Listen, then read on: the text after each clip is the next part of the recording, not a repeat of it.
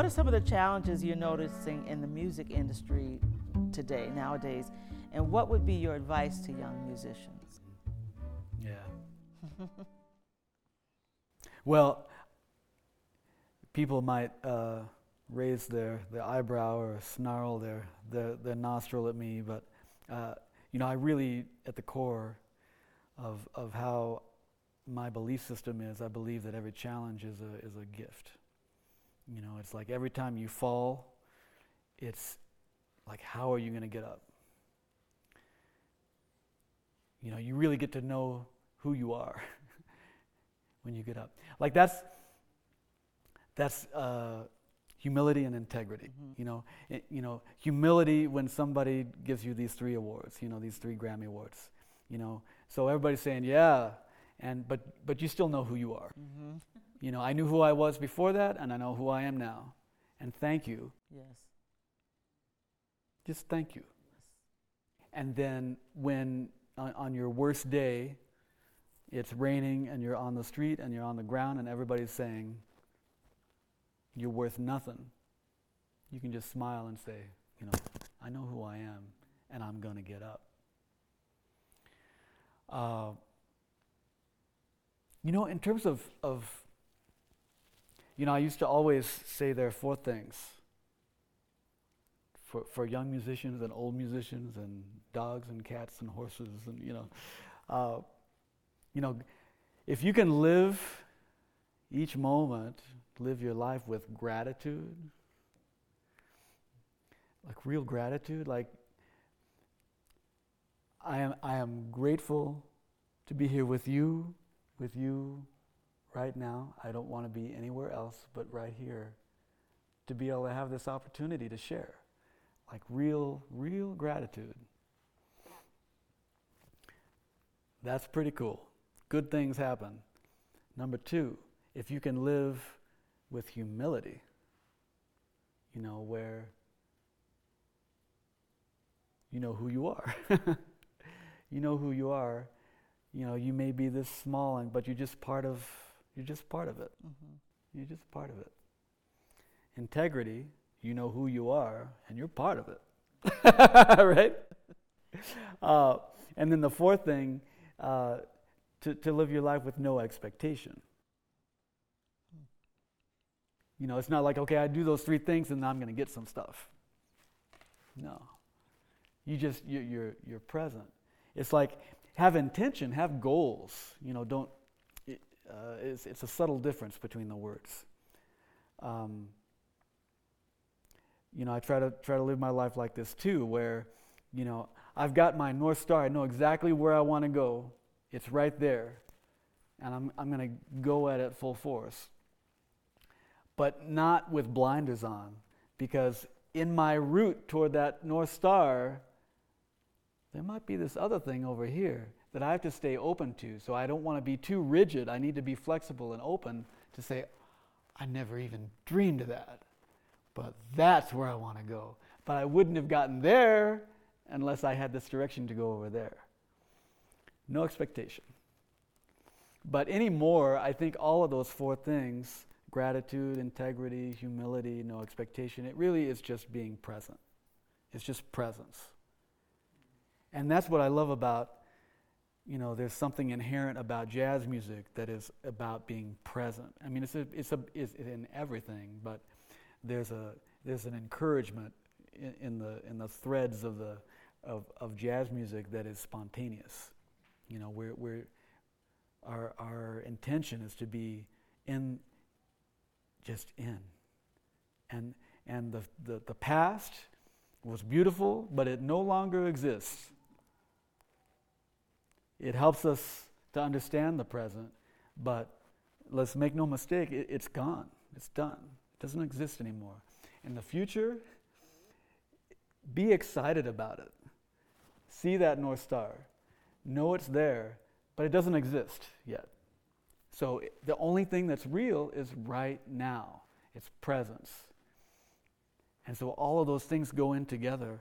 And so it's not necessarily specific to music, but if you approach your music like that and approach your life like that, when I've been able to, to live in that, those places, and I'm getting better and better at it, uh, amazing things happen, and it's just a joy to be alive. No matter what it is, no matter if, if I've been knocked on the floor or, or you know, some award or whatever. Uh, that's it. You asked me another question. I can't remember what it was. I, I think you've given us, us quite a lot. Um, when you were talking about that and being present, it made me think about being on that airplane and allowing yourself to be in that moment and, and the things that it led to. Um, John Daversa, thank you so much for being my guest and for speaking with me today. It has been an honor. Thank you. Thank you.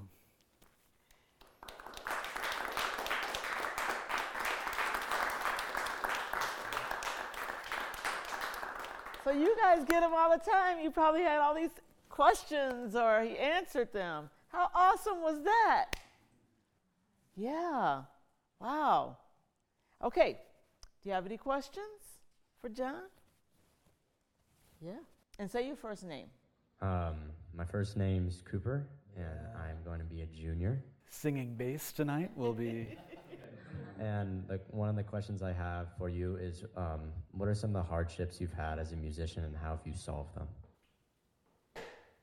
Hmm.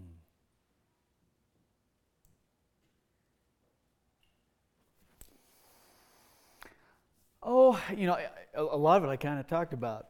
Uh, you know, struggling with uh, supporting myself and just doing the music and, and, and doing the music that I that I really wanted to make. Um, and that even has to do with, with creating, you know, I remember when, when I was going to make Junk Wagon, there's a lesson there for me. Um, we, we had been playing for a while, and I knew I had to record this music. You know, it had, it had to happen. I had no idea how to do it because I had no money. How am I going to do this? And there was a, there was a limiting belief in my head about, you know, this, I just don't know how to do it. And I remember talking to a wonderful colleague of mine. We were on a recording session for something else. And I was kind of saying, yeah, I got to figure out how I'm going to record this stuff. I don't know how I'm going to do it. And, and he said, John, you got to do it. So why don't you actually talk to all your band members and start brainstorming about how to do it instead of just looping the same limiting belief in my head over and over and over again, which maybe that's a composer disease because you work by yourself all the time you know? and so I had to open myself up, and, and I did that. And I called every band member, and the amount of love that they showed me John, you have to do this. We'll do anything for you. Anything. I know, I know a studio, uh, I know somebody, I know this person, and they connected me with everything, and they made it all happen as a community, as a whole entity and, and, we, and we were able to do it. So, so the lesson that I learned was to realize that anything's possible and to get out of my own looping limited beliefs about anything and just reach out to people and ask for help. You know, ask for, or, or even if you don't want to say help, ask to talk it through and have, have somebody reflect some of these things back. Uh, that's happened so many times for me. I don't know when I'm, how I'm going to do this. I don't know. And then you just start talking to people, and because your intentions are so benevolent, you know, doors just start opening. Uh, I think that, you know, people always ask that question. You know, what, w- what would you tell yourself if you were 17 years old again? You know, and and I was just thinking. I, I think you have to kind of relax a little bit. You know, just just just relax a little bit and just know that you know, if you have a sincere benevolent passion, direction, motor taking you to a place that's going to help people and even change the world, the universe is going to conspire to make that happen for you. But you have to be proactive about talking to people about it, but with an open mind, not a closed mind like I initially had. Does that kind of make sense? So, I mean, it's kind of a general thing, but that's been uh, a great lesson that, that still comes up for me. It's like, oh, oh, oh, but, but the more it comes up, then I, I, I realize I've gotten myself out of it so many times the same way. I got to call Pamela, you know. you know? And I, I don't think she's going to bite my head off if I say, you know what? Uh, I want to do this 160 piece orchestra thing at Idyllwild Arts. You think there's a way to do it? What's she going to say? You know, I don't know, but let's talk about it. You know, let's figure it out. So, you know, you, are not alone. You know, that, that's another thing. Like, I, you know, we're, we're, all these individuated uh, people running around and, and, and we think we're separate from each other, you know? But, which is cool because then, you know, I get to see, oh, look, you know, here's Carson and here's me. And I get to see, and Carson gets to see, that, you know, we get to see each other's reflections and see, oh, interesting, you know? Um, but then we forget that if we go up a little bit higher, we're all part of the same octopus, you know? We're, we're, we're all connected to one another, all is one. And so, you know, if I have this crazy idea, you know, we're just doing this together anyway. So that, that, that's been such a great lesson for me. That's a great lesson to share. Anybody else? All right. Uh, my name is Katie, and one of my questions is, what was it like uh, composing your first piece of music? Mm. I don't know. You know, I used to sit at the piano and write songs and sing. And it was just, actually, you know, I remember some of those summers, me and my cousin, uh, when, I, when I was seven, we moved to Oklahoma. That's sometimes, you know, you hear the accent come out. uh, so I grew up in Oklahoma, and we, we would make these uh, tapes and we would do spoofs of commercials and the news. And, and so I'd write all these jingles like, you know, Angelina, Angelina, Angelina's Pizzeria, and I would come up with some something, you know, and that's kind of where it started. And I would listen to radio, you know, jingles and, and just try and come close to playing it on the piano. Uh, so first it was about imitation, and and then I, I think I started writing probably in high school, and a, a lot of it was you know imitating a lot of the music that I really liked to listen to and kind of coming close to it. And then I remember uh, writing, we, I, I, went to Japan with, uh, with a, a, student group. You know, the, they have the, the Monterey, uh, what's it called? The Next Generation mm-hmm. band. In my day, it was called the Monterey All Stars. And I did it for four years, and we got to go to Japan. and, we, and I had some uh, fish noodles, which didn't agree with me very well and that inspired me to write a tune called Fish Noodles. And, and so, I mean, so even then, I, I, just, I just heard a melody first. I, I went with what I, what I knew. The given was, I still remember the tune. It was, ba, ba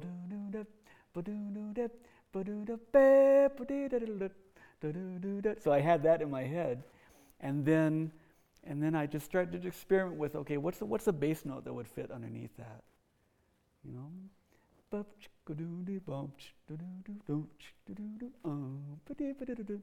and, and try to put those things together. And just piece by piece, it started to seem like maybe this is a composition. And then I went to uh, my band director in high school and I said, I don't know how to do this, but do you think I could write a tune for the big band? And he said, Yeah, do it, do it.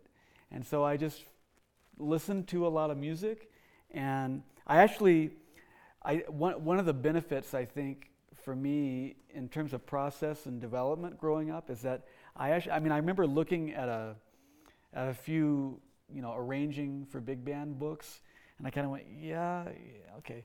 Um, what am I hearing? What am I hearing? It's like I hear, okay, that makes a chord. I'm hearing some of those notes in there, and I just went at it really slow, but very honestly and sincerely. And I'm so glad I started that way. And I kind of figured out a lot of things on my own to begin with when I was writing. And then when I went to UCLA, I studied classical composition. and they were, you know, doing figured bass, and I said, "Oh, so you call that a one-six-four chord?" And I was calling it Frank. Okay, you know, so I spell it this way, and you call it that way. Got it, got it, got it. And so I learned a different language for what I was already doing. Uh, but what I was doing, kind of like the way I discovered that John Lennon writes, you know, it's like, you know, he, he'll, he'll just go to theoretically a chord that does, makes no sense at all, but it sounds good. And I value what sounds good more than what makes theoretic sense. You know, if, if there's a question, A or B, I'm going to choose A.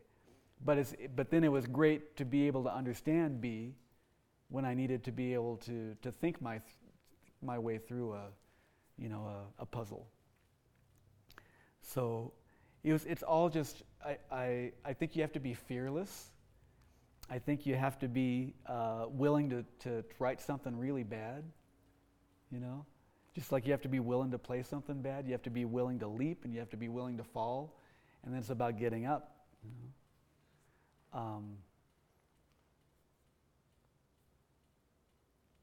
you know, I think you play a lot of eh, solos before you play a couple ones that are like, hmm.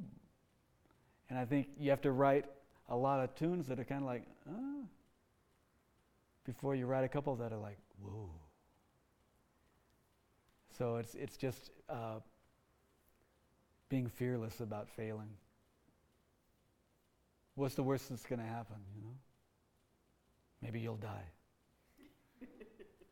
okay.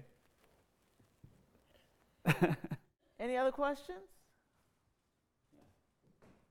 My name is Emma. Um, what does your practice routine look like? What usually looks like? Uh, I wish you hadn't asked that question. Um, so, you know, honestly, right now, it doesn't look like anything. Um, and it's, it's such, a, it's such a, it's something I've really had to come to terms with, especially in the last 10 years after you have a kid and, and you travel as much as I have been, and you, you know, you're, you're organizing a university and, and you're writing, and, and uh, to have the space to practice is really, has really been difficult. And especially as a trumpet player, like you got to play every day to really keep any kind of strength together, just like maintenance stuff. And so I was really stressed out about it for, for a lot of years. And I tried so many things. Okay, I'm just going to play like five minutes every day. I'm just going to do this one little routine. But like it's not enough to keep me like in, in shape. So in the last five years, I completely just chilled out about it. And I know that, so, so basically, and, and the reason I chilled out about it is because everything is practicing for me now. Everything is music. When I'm in a committee meeting at the university, I am playing with them. You know, in a mischievous way, but also playing too. Like, like I will, I will, you know, maybe the, the conversation is kind of like, okay, are we really, are we really and then I will step on somebody's toes just to see what'll happen, you know, and go, and then it'll, and uh, and it's it's so much fun. Or, or I'll just play point guard and like give a no look pass, you know, in, in the discussion, and they didn't know it was coming, and, and, and then it, it steers the, the conversation in a different direction. I mean, everything is music. The way that, I, that, that we're talking here, and the way that we're listening to each other, and the way that we're hearing each other, the way that we're connecting each other, that's the way that I play. So when we're talking, I'm practicing. That's a little lofty, right? But that's because I put in all the time earlier with all the technical stuff.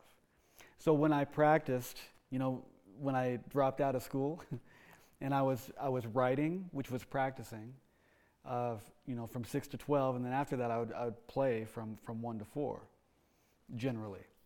And so I had a list of things I wanted to do, same with writing. You know, okay, this week is melodic minor in B week. So I, I, I sing everything first, especially on the trumpet. And I think even especially on the piano because you can get away, you can skate because the notes are right there. So I sing everything first. Um, sorry, it's more altered starting on the seventh. I meant to do it on the root. Um, so sing it, then be able to play it, and then and then you know do it in thirds.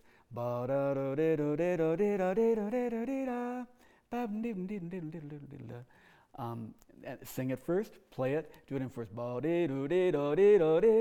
Do it in fourth, do it in fifth, do it in sixth, and do it slow, do it with a metronome, you know. And basically, I think the, the thing for us all to remember is when you practice, practice small amounts of information and go really deep into it. So maybe I would be practicing, practicing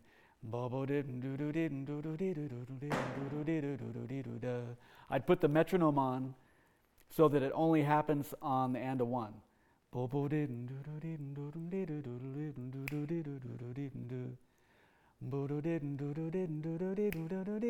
You know, so I have to stay. So I'm working on time, I'm working on the scale, I'm working on really hearing it, just a small amount of information. Instead, because it can get really overwhelming trying to do everything at once. Another great tip, too, is, is to organize your practice. Say you only have an hour that day to practice. And maybe that's even uh, luxurious. But let's say you have an hour. Segment it into a disciplined 10 minute segmented practice if you have many things you need to do. 10 minutes I'm going to I'm going to compose. 10 minutes I'm going to work on this technical etude that I'm working out. But like focused for 10 minutes. 10 minutes I'm going to work on this music theory thing. And I would always give myself a time slot where I could do whatever I wanted to do, where I could just freely improvise usually. You know, so, so it was in balance. It's not all, all discipline. There's, there's a little bit of, of uh, fluidity too. But if I didn't have a list of the things I wanted to do, then, then when it came to that hour that I had to practice, sometimes I'd forget. So that's really important too. So it's a good amount of, of discipline and, and then the creativity too. You know, like we, we live in this world of, of duality in this plane. You know, we don't know what hot is unless we know what cold is, and, you know, et cetera, et cetera, dark and light. Um, and with, it, it, it's similar with, with cognition and intuition. I should say intuition and cognition, left and right. Um, I like the analogy of the paint and the wall. You know, music is like this and life is like that. So, so the structure, the, the cognition, the method, the discipline, that's the wall. That's sturdy and, and you can count on it. It's going to be there no matter what. And, but by itself, it's just not all that artful. It's just a wall, it's just a function. And then you've got paint like butterflies. You ever try and catch a butterfly? is, I mean, they, they are not to be caught. They're just to be inspired by. So you let so so going back to the paint, you know, if you throw the paint without the wall being there, nobody ever gets to see it. Nobody ever gets to see the creation. But if you throw it on the wall, then the wall will, will be the structure that it can sit on, and now we can actually admire it and see it. So, practicing, writing, creating, I think both those elements have to be in play. And I think that everybody progresses in that way. You know, some people gravitate toward all the thinking stuff first, and that's awesome. And they'll get to a certain point, and then they'll kind of plateau, and they, you know, say, why? Okay, well, you need to work on the intu- intuition parts. And there are exercises to do on both sides. You know, you need to open yourself to being fluid and, and, and letting the innovation come in. And then when that starts to happen, you've got a whole new level. And then maybe that even starts to go like this, and then like you're not getting any better. Why is that? Because you got to go back and look at technique and structure and method and go back to the discipline and bring that up. And guess what's next? And it never ends. And it's a step ladder that goes forever. So being aware of that in your practice, I think, is important. I want to thank all the students for coming by, giving up your time like this. Thank you, John, for sharing your wisdom and your experience. And it's just been a, a, a wonderful evening. Thank you all very much.